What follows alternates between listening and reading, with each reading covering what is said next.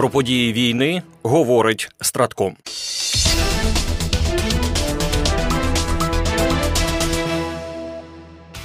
Протягом минулої доби вздовж всієї лінії фронту відбулося 110 бойових зіткнень. Загалом ворог завдав 4 ракетних та 50 авіаційних ударів, здійснив 56 обстрілів із реактивних систем залпового вогню по позиціях наших військ та населених пунктах. На Сіверському та Слобожанському напрямках противник зберігає військову присутність у прикордонних районах і проводить активну диверсійну діяльність із метою недопущення перекидання наших військ на загрозливі для ворога напрямки. Як розповів командувач об'єднаних сил збройних сил України генерал-лейтенант Сергій Наєв, за два тижні було зафіксовано сім намагань диверсантів потрапити на територію України. Диверсійно-розвідувальні групи вони заходять з Брянської, Курської і частково Белгородських областей в смугах Чернігівської, Сумської області і Богодухівського району е, Харківської області. Е, Загалом за два тижні було сім намагань ворога потрапити на територію України у п'ятьох е, випадках. Нашим оборонцям вдалося своєчасно виявити такі наміри ворога,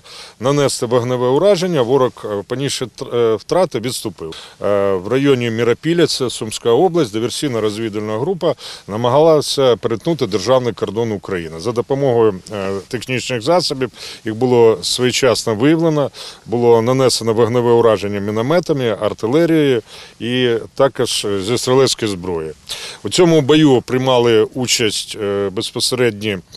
е, Воїни на спостережному посту і взводному опорному пункті. Спостережний пост був змішаний Державна прикордонна служба України і підрозділ територіальної оборони. І вогневе ураження наносили артилерісти зі складу е, підрозділу, який діє на цьому напрямку. На інших напрямках ситуація наступна. У зоні відповідальності оперативно стратегічного групування військ Хортиця на Купінському напрямку українські захисники відбили 15 атак ворога в районі Сеньківки Харківської області. На Лиманському напрямку наші захисники відбили атаку ворога східніше Тернів Донецької області. На Бахмутському напрямку наші воїни відбили 11 атак противника біля Іванівського, Кліщіївки та Андріївки Донецької області.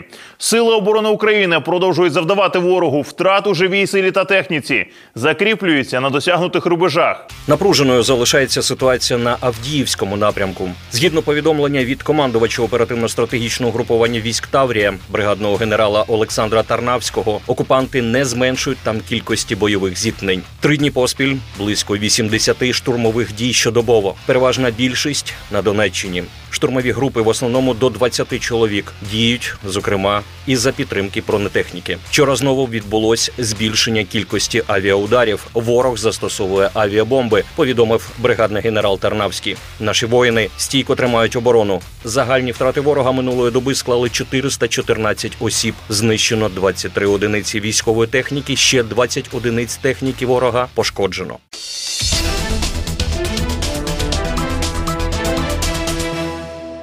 Білий дім знову звернувся до Конгресу США із закликом проголосувати виділення допомоги для України якомога скоріше. В цьому контексті в адміністрації президента США Джозефа Байдена звернули увагу на останні заяви російського диктатора Путіна щодо його намірів в Україні. Майже через 20 місяців після початку жорстокого і варварського вторгнення Путін заявив, що його агресія в Україні не завершиться, і мир настане лише тоді. Цитую, коли наші цілі будуть досягнуті, заявив на брифінгу координатор Ради нацбезпеки Білого Дому Джон Кірбі. Він зауважив, що в той час, як члени Палати представників роз'їдуться цього тижня по домівках на різдвяні свята, український народ і надалі переживатиме обстріли мирних міст. Українцям потрібна наша допомога, і це їм потрібно зараз, а не після різдвяного яєчного лікеру, сказав Джон Кірбі. В той же час Сенат Сполучених Штатів Америки переніс свої різдвяні канікули. Про це сказав лідер демократичної партії в Сенаті Чак Шумер. Він зазначив, що наступного тижня відбудеться голосування щодо законопроекту про додаткову допомогу для України, Ізраїлю, Тайваню, а також стосовно безпеки американських кордонів.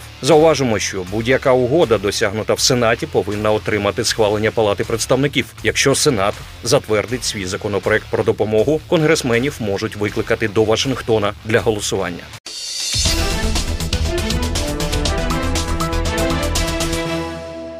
Довічне позбавлення волі заочно отримала лікарка-офтальмолог одного з медзакладів тимчасово окупованого Маріуполя Валентина Чехова, яка перейшла на бік ворога. Про це повідомляє Служба безпеки України. Під час боїв за місто у березні 2022 року вона здала російським загарбникам сімох важкопоранених воїнів ЗСУ, яких госпіталізували до місцевої лікарні, де вона працювала. За даними слідства, це відбулося після захоплення медзакладу, коли група загарбників на чолі з російським військовим із позивним Асітін намагалася виявити бійців сил оборони серед пацієнтів. Усвідомлюючи таку загрозу для українських захисників, медперсонал лікарні завчасно знищив їхній формений одяг, документи та військову амуніцію. А поранених оборонців Маріуполя оформили як цивільних пацієнтів, що постраждали внаслідок інтенсивних бойових дій у місті. Однак під час палатного обходу медичної установи Чехова разом із окупантами показала їм ліжка, на яких лежали госпіталізовані воїни ЗСУ.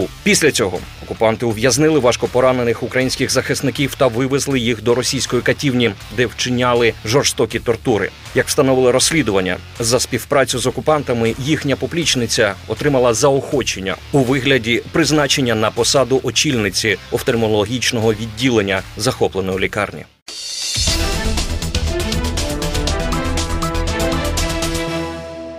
Міністерство оборони Естонії опублікувало військову стратегію перемоги України та поразки Росії. Це масштабний аналіз, який пояснює, як Україна може здолати ворога на полі бою. Естонські військові впевнені, що сумарна політична, економічна та військова міць союзників практично гарантують перемогу України над Росією. Сам лише оборонний бюджет країн-учасниць контактної групи з питань оборони України, більш відомої як Рамштайн, у 13 разів перевищує оборонний бюджет Росії. На сьогодні учасники Рамштайну надали Україні військової допомоги на 0,2% свого сумарного ВВП. В той же час, за підрахунками естонського міноборони, Росія витрачає на війну близько третини свого бюджету. В доповіді йдеться про те, що аби підірвати російську здатність відновлювати сили, Україні достатньо знешкоджувати 50 тисяч росіян на півроку, а союзникам наростити виробництво зброї та підтримку України, зокрема збільшити забезпечення артилерійськими снарядами, системами ППО та безпілотниками.